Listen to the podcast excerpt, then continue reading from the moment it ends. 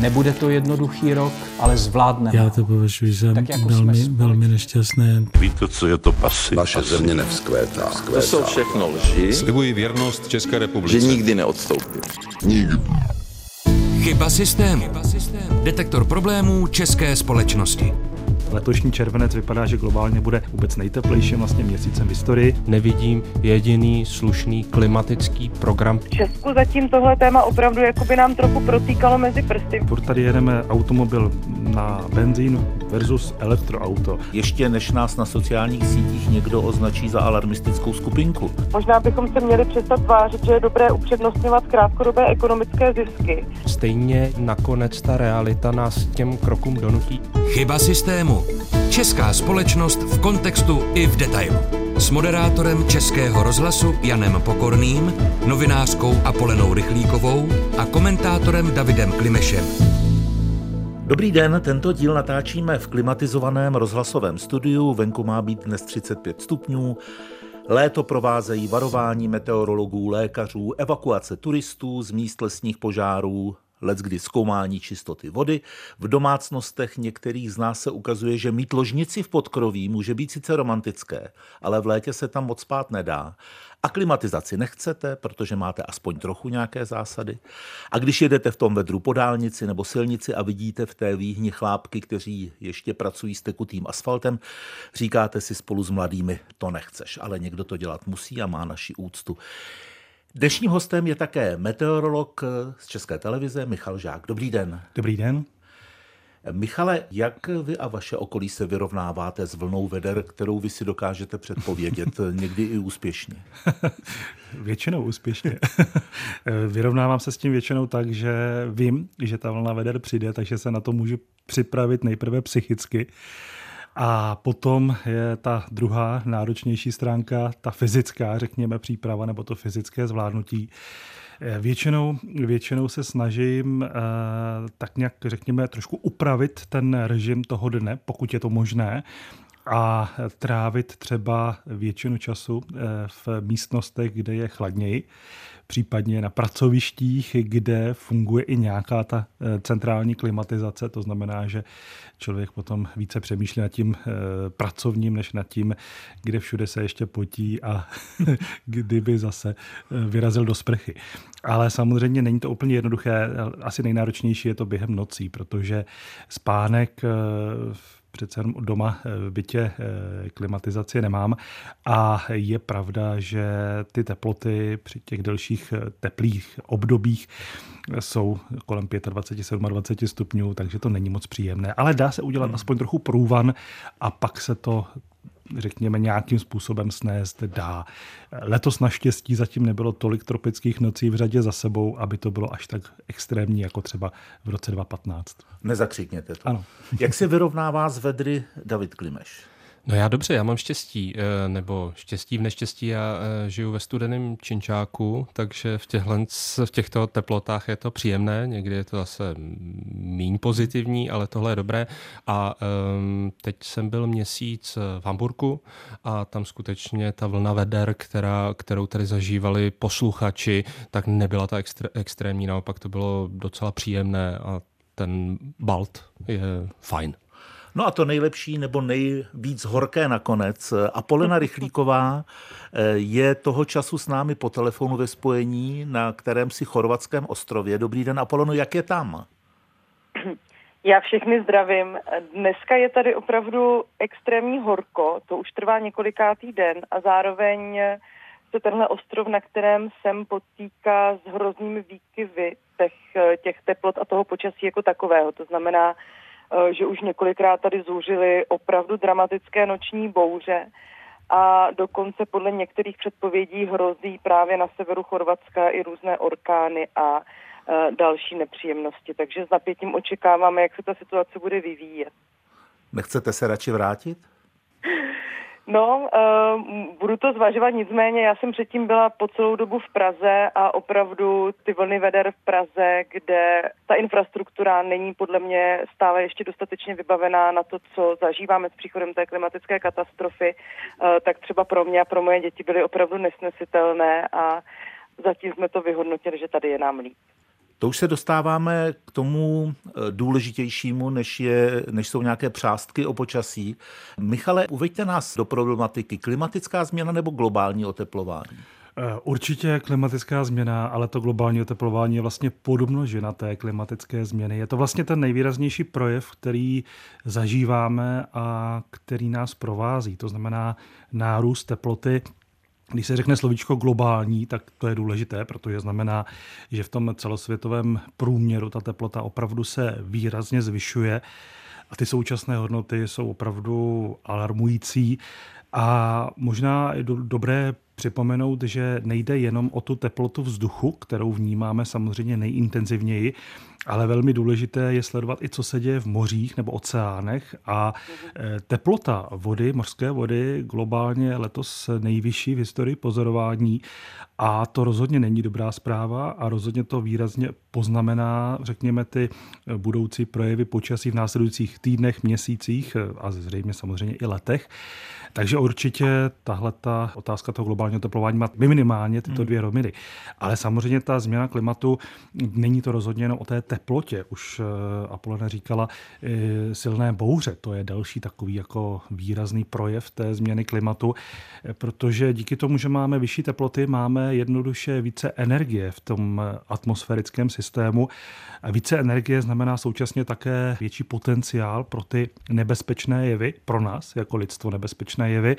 A současně díky tomu, že máme vyšší teplotu, tak se více vlastně do atmosféry může dostat vodní páry a dostává se více vodní páry která pak samozřejmě může zase skondenzovat a přinést právě ty extrémní přívalové deště. Takže na jedné straně silné bouře, eh, včetně třeba těch velmi silných projevů supercel, krup, velkých krup, jsme zažili v posledních dnech, eh, zejména v té části Balkánu, Itálie, ty extrémně velké kroupy, které mohly přesahovat i 10 cm, což opravdu není nic běžného. A současně na druhé straně máme oblasti světa, kde prožívají dlouhotrvající extrémní sucho a to má samozřejmě potom také velmi vážné dopady. Teď samozřejmě všichni víme o hořícím Rodosu, ale to není jediná Už evakuují i Korfu, jsem četl dneska. Přesně tak, přesně tak. Čili vlastně eh, to, co vlastně předtím jsme varovali, no už, co už jsme řešili s kolegy třeba před 14 eh, dny, že ta extrémní vlna hmm. veder povede i k dramatickému zvýšení toho nebezpečí požáru, tak se bohužel naplňuje i po té praktické stránce. Co pak 14 dní, ale experti upozorňují na jevy globálního oteplování už leta, leta, leta letoucí. To určitě. Proč to pořád není globálním tématem, Davide? A já si myslím, že to je globálním tématem. Já uh, jsem like, amatér uh, a to, kde já to nejvíce pozoruju, tak uh, jsou média, ve kterých určitě i já jsem napsal spoustu hloupostí o klimatické změně a globálním oteplování, s čím já mám problém, že se moc v těch médiích podle mě nevyvíjíme. Hmm. A celkem chápu, že u něčeho tak abstraktního, byť už to pocitujeme velmi konkrétně, jsme na začátku vlastně váhali mezi úplně protichůdnými teoriemi, spíše než o změně klimatu jsme mluvili jenom o tom globálním oteplování, což je opravdu podmnožina a spíše řešíme ty extrémní výkyvy, než bychom v Česku řešili ty velká vedra, byť teď je skutečně řešíme, ale moc se nevyvíjíme, mám pocit. A to je trošku smutné a vlastně pro mě je stejný stejný problém, jako když svého času český ex-prezident Václav Klaus vždycky vystoupil eh, z letadla v nějaké té studenější krajině, nebo zrovna byly zimní měsíce a řekl, no tak tady nevidím žádnou, hmm. žádné globální oteplování. Tady je jenom a, o jeden stupínek méně. A z té jednotlivosti usuzoval nějaký trend. Ovšem stejně tak vlastně to, co my děláme v médiích, že jsou moravská tornáda a hned hledáme někoho, kdo nám dosvědčí, to je ta klimatická změna. Hoří Rodos, nemůžou být ještě ještě asi data nějak zprůměrovaná za celý, kolik je těch extrémních teplotních dnů za celé léto a už zase je to klimatická změna. Eh, klademe v těch médiích vlastně neustále strašný důraz na tu jednoduchou linearitu, tohle se stalo a kauzálně to způsobilo hmm. toto. Hmm. Ale e, vlastně čekal bych, že po těch letech diskuzí a vynaložených opravdu už velkých peněz na to, abychom s tím něco dělali, abychom třeba v těch městech v tom léto přežili, tak vlastně bych už čekal, že trochu lépe chápeme, že to není jenom o tom zestupu teplot, ale že je to o těch extrémních výkyvech a den po nějaké situaci nám tady pan, pan kolega a jeho další kolegové neřeknou, tak tohle je přesně ta klimatická změna a jsou tady tři jednoduchá řešení, kterými to vyřešíme a už se to nikdy nebude opakovat. Jak to všechno působí na Apolenu v těch vedrech? Mm-hmm. No, já musím říct, že já tady docela pečlivě sleduju zprávy ze zahraničí a nedělá mi to úplně nejlépe. Já mám pocit, že opravdu ten letošní rok, eh, a četla jsem různé zahraniční texty, kdy opravdu to, mm, ty teploty extrémní, ty výkyvy eh, v tomhle letním měsíci v červenci eh, jsou úplně bezprecedentní. Jak když člověk vidí, co se třeba odehrává na jihu Evropy a jakým způsobem budou muset země jako Itálie, Španělsko, Řecko vlastně řešit ty následující roky, tak vidíme, jak ta klimatická krize opravdu je globální, jakým způsobem nás ovlivňuje.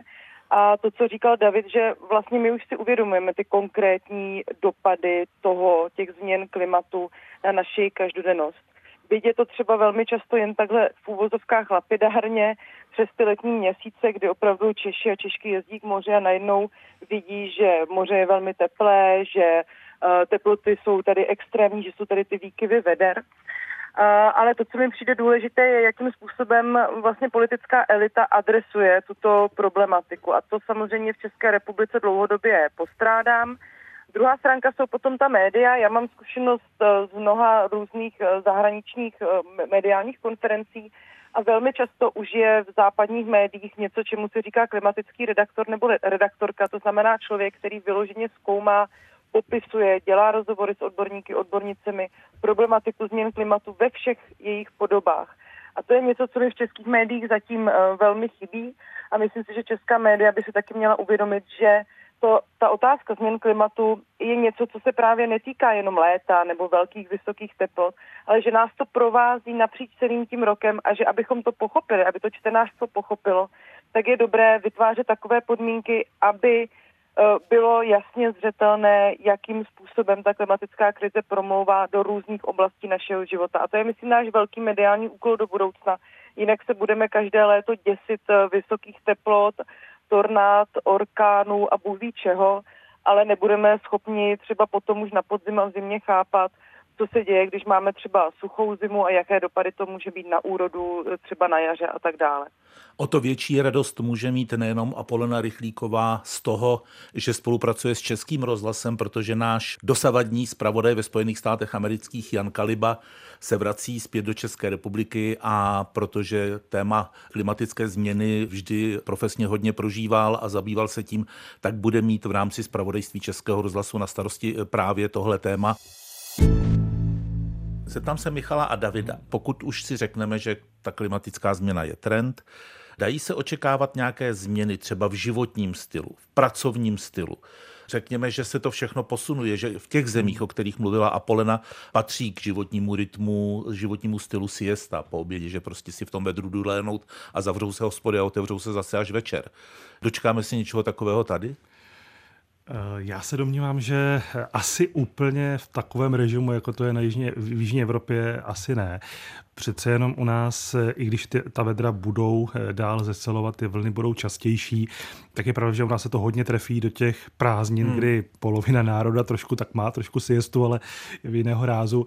A e, takové to nějaké přizpůsobení asi nebude úplně masové, ale věřím, že v určitých profesích, v určitých oblastech, eh, kde prostě ten styk, řekněme, s tím eh, venkovním prostorem, s, těmi, eh, s tím rozpáleným vzduchem a podobně, je větší, tak tam se dovedu představit, nebo předpokládám, že nějaká opatření asi budou nucena, nebo budou muset být přijata. Vy jste třeba mluvil o těch, o těch silničářích. Hmm. Věřím, že tady je opravdu jako na, na hraně to, na nasazení za těch eh, slunečných horkých dnů. A to je něco, s čím se asi bude muset operovat, aby prostě to do budoucna nevedlo hmm. třeba k nějakým kolapsům. To je až bizarní obrázek, když jedu kolem těch pracovníků a tam za nimi je ještě ta cedule. Musíme to opravit. Určitě. A oni tam ve 12 hodin makají, venku je 35 stupňů, na sluníčku třeba 40. Tak to... To je asi ozdravý. Ale druhá věc je prostě otázka eh, toho, řekněme, našeho nastavení, jak hmm. jsme třeba i ochotni eh, změnit ten náš režim a přizpůsobit tomu, eh, nebo přizpůsobit ho tomu aktuálnímu počasí.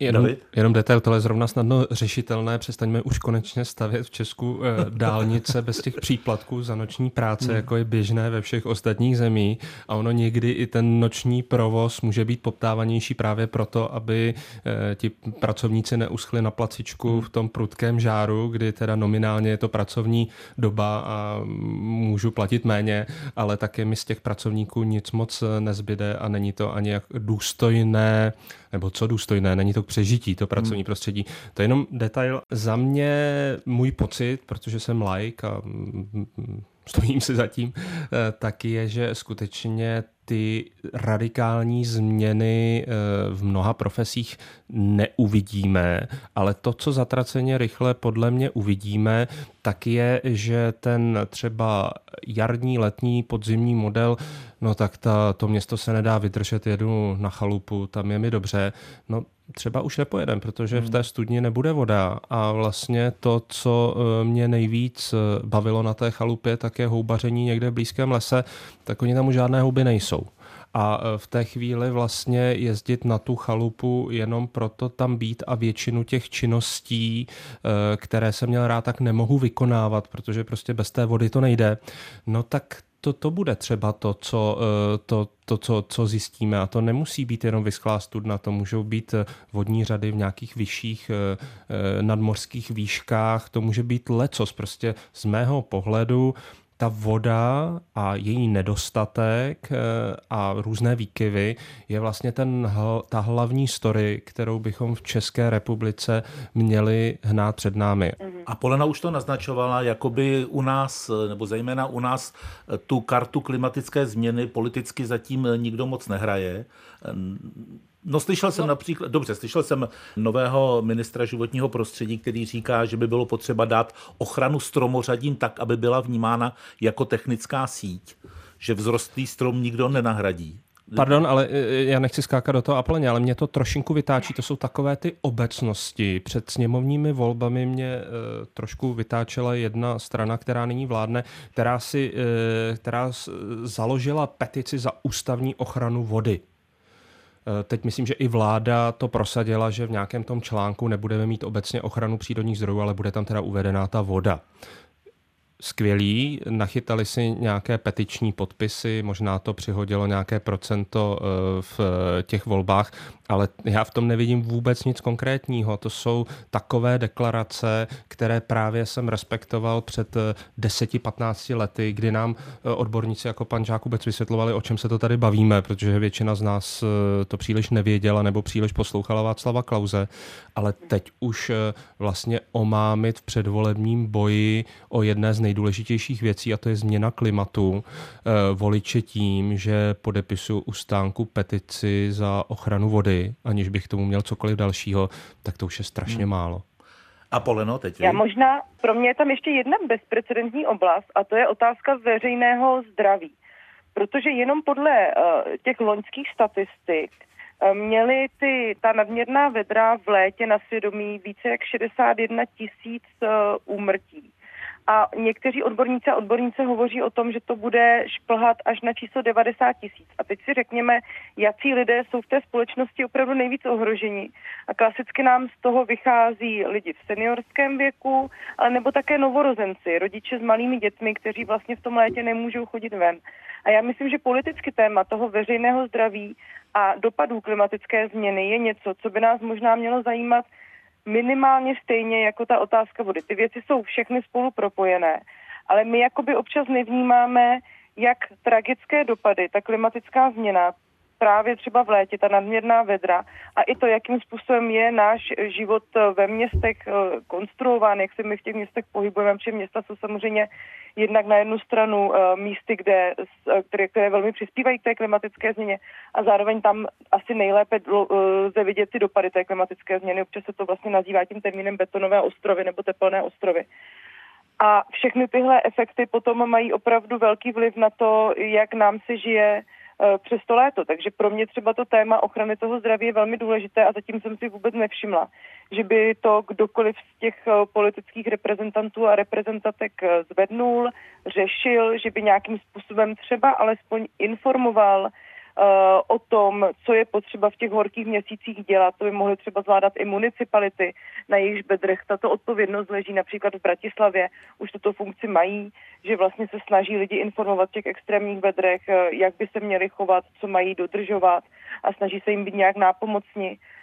V Česku zatím tohle téma opravdu jakoby nám trochu protýkalo mezi prsty. Myslím si, že dílem je to i kvůli tomu, že některé pravicové strany, eh, jako je ODS, se snaží eh, vyrovnat i s tím dědictvím Václava Klauze, jako kdyby si ho chtěli nenahněvat nebo ne, nechtěli si ho rozhněvat tou přílišnou tematizací klimatické eh, katastrofy, ale je přitom úplně jasné, že bez toho, aby i tyto strany vlastně pochopily, že to je téma číslo jedna pro naši každodennost a že opravdu se bude vypisovat do jakékoliv oblasti, kterou si můžeme představit, tak se ta politika nepohne. A já mám někdy pocit, že strany jako ODS mají tendenci spíš předtím zavírat oči a nebo to přílišně individualizovat a vlastně nevnímat ty systémové, ty globální problémy. A nebo politici dobře vědí, že po tomhle tématu zase není až tak masová poptávka, že vlastně je to něco tak těžce uchopitelného, že nějaká environmentální aktivita každého z nás se zdá být jenom kapkou v moři, když se řekněme ty dva největší znečišťovatelé životního prostředí, jako je Čína a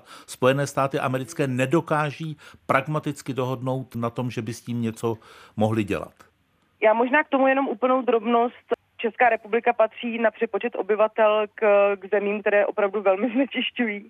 Já myslím, že tohleto počítání Číny a Ameriky bychom taky měli odhodit. A další věc je, že z mnoha výzkumů sociologických vyplývá, že pokud se Čechů a Češek ptáme na konkrétní dopady klimatické krize a rámujeme ty otázky velmi prakticky, velmi věcně, tak ti lidi posledních letech je velký nárůst toho, že si uvědomují, že ta problematika je přítomná a že by byli rádi, kdyby eh, česká vláda s tím začala něco dělat. Takže já naopak cítím v posledních několika letech, a to je ta proměna toho diskurzu, velkou poptávku po řešení klimatické krize právě proto, že najednou lidi nemají tu vodu v těch studnách, v Česku masivně umírají lesy, a jsou velmi horká léta, na Jižní Moravě se nedaří úrodě a tak dále. A opravdu z těch výzkumů vyplývá, že eh, Česká republika a její obyvatelstvo si žádá po své politické elitě, aby to téma nějak uchopila a opravdu se mu začala věnovat. Když se podíváme na ty dvě velmoci, eh, Michale, o kterých jsem eh, mluvil, jak klíčové jsou pro zamezení klimatické změně? Pokud jde o Čínu a Spojené státy americké, jakožto největší producenty skleníkových plynů, to je samozřejmě fakt, ale když se řekne A, mělo by se říct si trošku i to B. Eh, a to třeba souvisí s tou Čínou, po jak dlouhou dobu vlastně produkuje eh, tak vysoké emise skleníkových plynů. To není tak dlouhá doba, když to srovnáme třeba s Evropou a s historickou odpovědností. Musíme si uvědomit, že ten oxid uhličitý v atmosféře nezůstává jednotky let, ale jsou to desítky až stovky let, ten, který vlastně vyprodukujeme. A Druhá věc je samozřejmě, že Čína, že ty produkty, které tam vlastně vznikají, často putují k nám do Evropy, takže vlastně tam se sice vyprodukují ty skleníkové plyny, ale my to potom spotřebujeme, využíváme a tak dále. Takže tady je to trošku otázka toho nastavení. Spojené státy, ty jsou kapitola trošku sama pro sebe, tam ta vysoká vlastně energetická náročnost té ekonomiky a tak dále. Kdo byl ve Spojených státech a díval se kolem sebe, tak ví, že to opravdu jako eh, z toho dlouhodobého hlediska je velmi eh, velký žrout eh, těch zdrojů a nejenom energie, ale všech zdrojů. Ale na druhé straně zase ty eh, aktivity, které tam probíhají, opravdu zase směřují k tomu, eh, že eh, vlastně ty státy se přihlásily k tomu, že se do poloviny tohoto století více méně budou snažit dosáhnout té uhlíkové neutrality. Když se podíváme na instalovaný výkon solárních panelů, větrných elektráren v Číně, tak ten nárůst je naprosto jako bezprecedentní ve srovnání se zbytkem světa. Takže jako na jedné straně je tu samozřejmě velká produkce skleníkových plynů, na druhé straně, zejména třeba i v té Číně, je velká snaha s tím začít něco dělat, ať už zatím je eh, cokoliv eh, z politického hlediska a tak dále. Eh, takže to je, to je věc, kterou je také dobré si uvědomit. A když to sečteme, přidáme k tomu Evropskou unii, přidáme k tomu Austrálii, tak už se globálně dostaneme na více než polovinu těch emisí skleníkových plynů a to není málo. Ty větrníky, to je určitě zajímavá věc, ale někdo ty ocelové vrtole musí vyrobit. Že? Samozřejmě, samozřejmě. Možná jedna věc, která, která jako moc nezaznívá v tom globálním, řekněme, eh, diskurzu, nebo jak to nazvat, eh, té debatě, a to jsou ty energetické úspory. Tady se jako hovoří, když tak o zateplení, to je jako maximum podle mě, co, co tady jako zdůrazňujeme. Ale potom vlastně ta eh, spotřeba energie při tom každodenním způsobu života, to se moc jako nezdůrazňuje. Protože tady jedeme automobil na benzín versus elektroauto, ale moc se zase nezdůrazňují ty přínosy té hromadné dopravy. Když se podíváme eh, třeba u nás v České republice na podporu hromadné dopravy a srovnáme to s tím, co se děje na západ, na jich od nás, tak je to trošku k pláči, řekněme. Kdyby v tomhle studiu seděl řečeno s remarkem poslední žijící naivní romantik, tak by řekl, jestliže je něco globálním problémem, proč ten svět eh, na té nejvyšší úrovni s tím nic nedělá. O čem to svědčí? Je tam tolik partikulárních zájmů, je tam vidět eh, tak silná eroze třeba Organizace spojených národů, eh, nebo proč ještě není u těch nejkompetentnějších a největší snad mandát majících politiků ten put sebezáchovy, řečeno s mladými, vyhypován na vyšší úroveň? Já to samozřejmě nevím, tu odpověď, ale... A nebo je to celé o stejné, nesmysl? O stejné otázce jsem přemýšlel úplně v něčem jiném, a to v jiném kontextu, a to byla knížka o dezinformacích a vlastně ta autorka tam uváděla příklad vlastně globální dohody na omezení freonu, což je nějaký konec 80. let. My jsme se připojili začátkem hmm. 90. let a její argument byl o tom, že v dnešní době takové demokratizace médií, speciálně sociálních sítí, které jsou mnohem pozitivní, tak by to vlastně asi už ani nešlo. Ta, ty partikularity jsou velké. Na druhou stranu, kdyby tady seděl ten poslední žijící romantik, tak... E, naivní bych, romantik, dodejme, naivní. Dobře, naivní, tak bych řekl, že stejně je nakonec ta realita nás k těm krokům donutí, jenom budou o to nákladnější. A mm, já si myslím, že Česká republika z mnoha důvodů vlastně nebude ta poslední. Ano, my, my si myslíme, že e, tady nám nevystoupí hladiny oceánu, tak to neřešme a pořád máme nějaké lesy, ale právě, a znovu se opakuju, s tou problematikou vody a i proměnlivého počasí, které asi, a to mm, odborník řekne mnohem lépe, se tady různě točí, tak budeme k tomu donuceni kdy si řekneme, že třeba u těch eh, takzvaně těch mm, mitigačních opatření, že opravdu nějakým způsobem pozastavíme nebo zastavíme dokonce eh, některé ty příznaky eh, klimatické změny, tak tam jsme možná třeba i malí páni, dobře, ale ty adaptační opatření jsou pro nás naprosto nezbytné, protože možná někomu na okrajích kontinentu vystoupí hladiny oceánu o 10 cm, ale budou mít nějakou vodu. A to na té vodní hmm. střeše. Evropy je, myslím, docela velký problém. Takže kdyby tady byl ten, ten romantik naivní, tak bych řekl, že jakkoliv ta současná diskuze o, klimati, o změně na klimatu není ideální ani v politice, ani v médiích a je skvělé, že Český rozhlas na to bude mít specialistu, tak si myslím, a vlastně to už vidíme na tom průběhu uh, současných měsíců, tak Česká republika bude donucena strašně rychle s tím Eh, něco dělat. A abych nebyl jenom negativní, eh, máme vlastně především z evropských fondů alokovány obrovské finanční prostředky. Já tady nebudu vymenovávat všechny ty miliardy. A myslím, že se dají vymyslet eh, lepší opatření, než opravovat rekreační chalupy po babičkách, kam fiktivně přihlásím trvalé bydliště a zrenovuju si chalupu, což zdaleka každý hmm. nemá. To je ten jeden z aktuálních vládních plánů a právě možná v nějaké odbornější diskuzi bychom došli k tomu, že jsou tady lepší možnosti a efektivnější v rámci úspor, um, jakým způsobem alokovat ty desítky miliard. Chyba systému. Česká společnost v kontextu i v detailu. Vracím se k Apoleně. Apoleno je taky možné, aniž bych chtěl malovat nějaké katastrofické scénáře, že když to takhle půjde dál, tak eh, zejména v těch letních měsících budou mít eh, tyhle extrémní vedra taky vliv na to, že se rozevřou nůžky ještě mezi dvěma kategoriemi lidí. A to mezi těmi, kteří budou pracovat v klimatizovaných provozech a těch, kteří z definice musí pracovat venku? To je samozřejmě jedna oblast, pak se samozřejmě ty nůžky otevřou právě mezi těmi, kdo budou mít ty chaty a kdo žádné chaty nemají. Ta socioekonomická rovina a na tom je taky nějaká celoglobální zhoda vstupuje do toho, jakým způsobem my prožíváme tu klimatickou krizi. Jednoduše řečeno, někteří z nás si mohou dovolit se třeba před tím vedrem schovat alespoň do nějakých zelenějších oblastí těch chalup, těch chat. Jiní, kteří třeba žijí v nekvalitním bydlení, eh, v nějakých chudin, chudinských čtvrtích a myslím, že třeba na tom jihu Evropy je to momentálně velmi patrné, eh, nemají vlastně šanci uniknout. A já jsem chtěla říct, že nejde jenom o ty lidi, kteří budou pracovat venku, ale samozřejmě ta otázka se bude dotýkat i velkých průmyslových provozů. Česká republika, ať chceme nebo ne, je stále tím, co nazýváme uh, hlavnou montovnou Evropy a velká řada lidí tady stále pracuje v nějakých různých odvětvích uh, průmyslu a tam si myslím, že ty dopady budou taky masivní.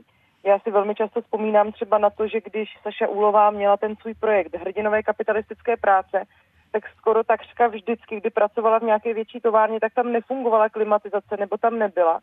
A ona sama popisovala, jak časté tam byly kolapsy zdravotní těch pracovníků a pracovnic, kteří třeba důsledkem toho vedra, a to se bavíme o roce 2017, kdy to zdaleka nebylo tak náročné jako dnes, Uh, jak prostě každý den ty sanitky přijížděli a odváželi ty lidi, kteří prostě důsledkem té těžké práce a důsledkem těch veder v těch továrnách uh, kolabovali. A odvrácená strana nebo druhá strana toho může být i ta uh, energetická krize, kterou jsme zažívali, kdy zase tito lidé byli nuceni důsledkem zdražujícího se plynu a elektřiny zase pracovat uh, ve, v provozech, kde byla v zimě velká zima.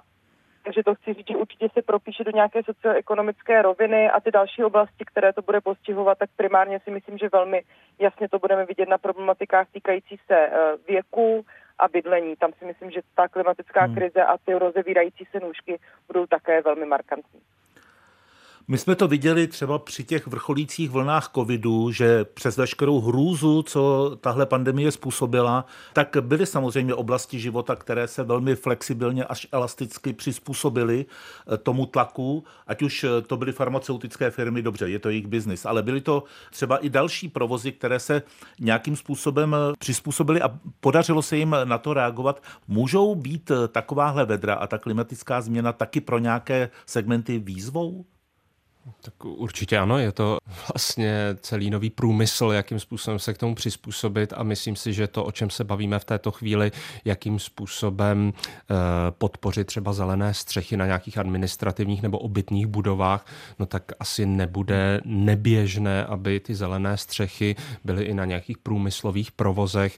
Já eh, jedu za necelý měsíc do Dánska, chci se tam podívat, vlastně oni tam mají spalovnu, kde udělali eh, vlastně zelenou střechu střechu nad tím a nějaký zábavní park, je to propojené s komercí a prostě je trendem, že tou zelení, která něčím pomůže, pokryjeme úplně všechno, co to jde. Nejenom kvůli e, těm obecným věcem, jak jste se bavili, co my a Čína, kdo je velký, kdo je malý, dobře, ale i čistě kvůli těm praktickým věcem, jak, se, e, jak fungují ty pracovníci, co jsou pod tou střechou.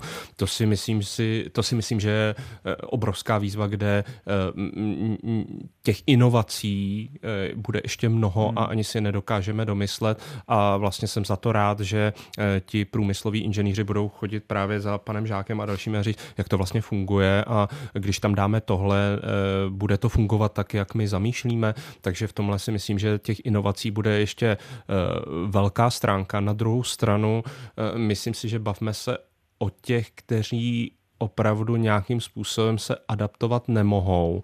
A tady si skutečně myslím, že mm, se bavit o dopadech mm, klimatické změny eh, od nějakých oblastí, kde bude problematická ta voda. Vím, že se opakují neustále s tou vodou, ale i třeba, jak se žije v eh, srpnu v 80 letech v paneláku, tak to je určitě velká výzva a upřímně řečeno, vy jste připomněl ten covid a já si myslím, že na tu diskuzi ještě dojde, jako jsme se bavili eh, v covidu eh, a byla to až taková nedůstojná debata, jestli umřel na covid nebo s covidem. Hmm tak eh, při těch nadúmrtích, které se mohou lišit v různě, různě mm, v různých měsících různých let s různými klimatickými podmínkami o stovky lidí v České republice, tak Čeká nás ta diskuze, jestli zemřeli na horko nebo s horkem, ale rozhodně to bude jeden z faktorů, který budeme muset řešit i pro ty, kteří nemají žádnou možnost třeba jako firma opravdu inovovat a postavit si celou novou zelenou střechu.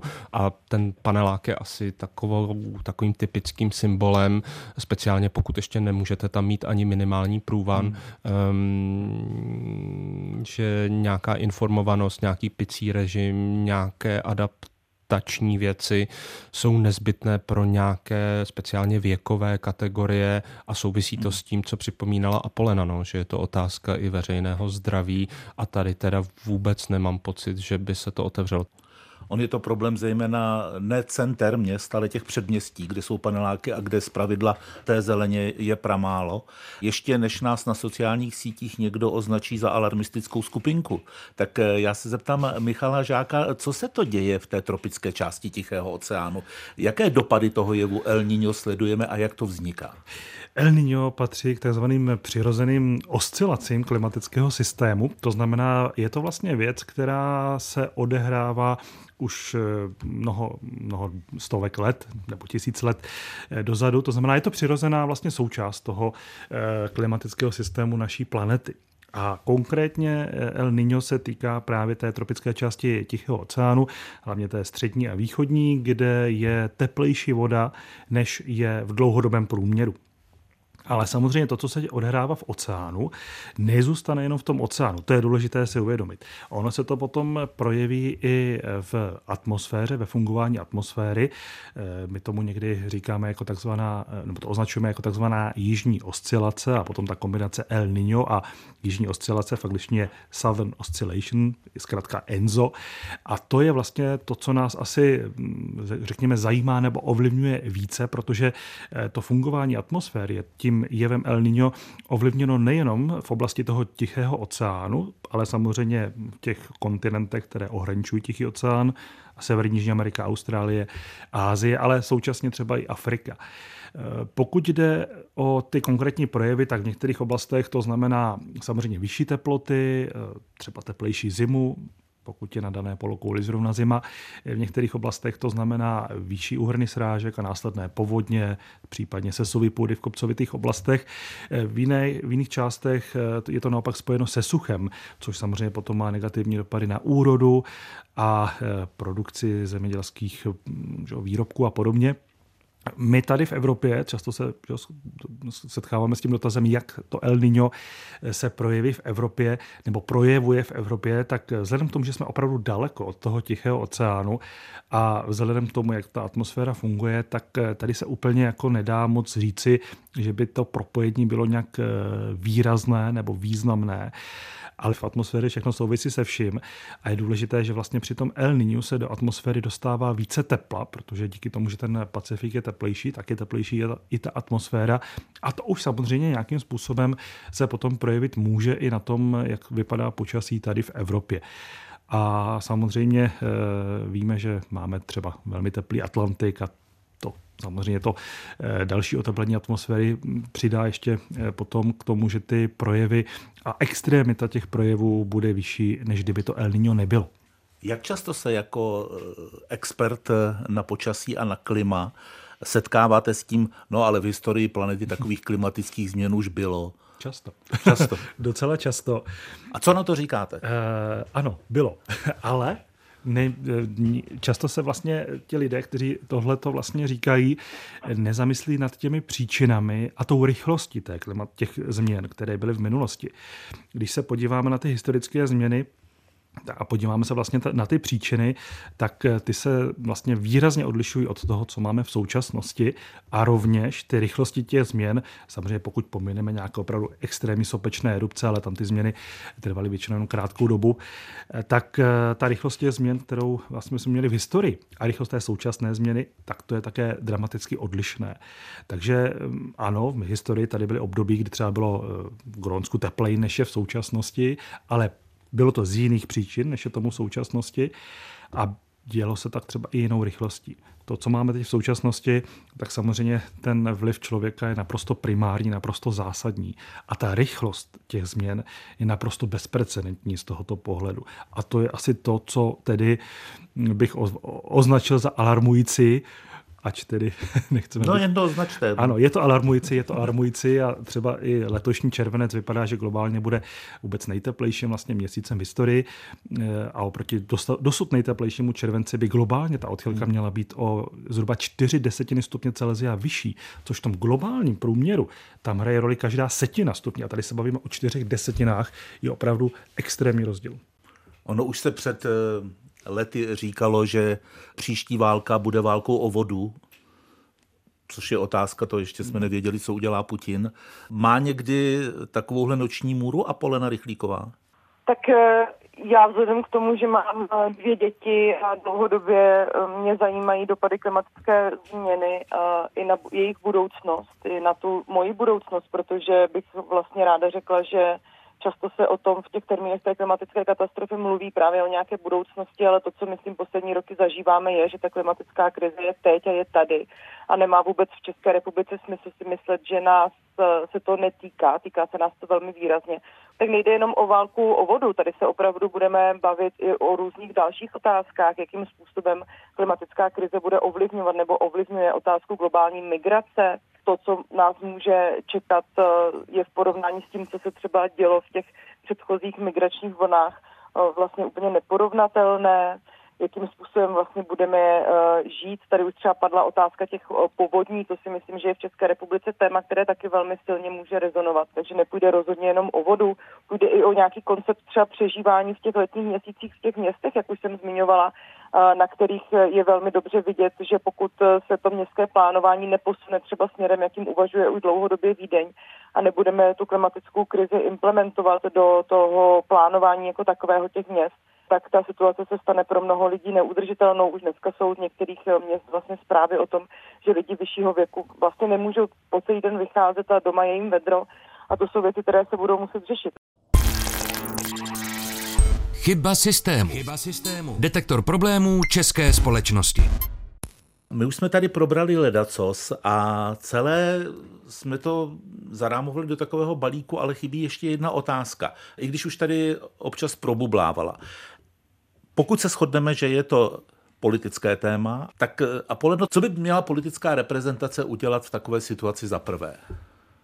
To já bych asi vůbec si netroufla říct, protože mám pocit, že těch věcí, které by se měly okamžitě začít dělat, je tolik, že je ani nedokážu hierarchizovat, ale možná kdybych měla říct jako jednu věc, tak uh, opravdu to začít tematizovat my se nemůžeme tvářit, že to, co se třeba momentálně děje eh, českým turistům na Rodosu, je jenom nějaká náhoda, jenom nějaký náhodný požár.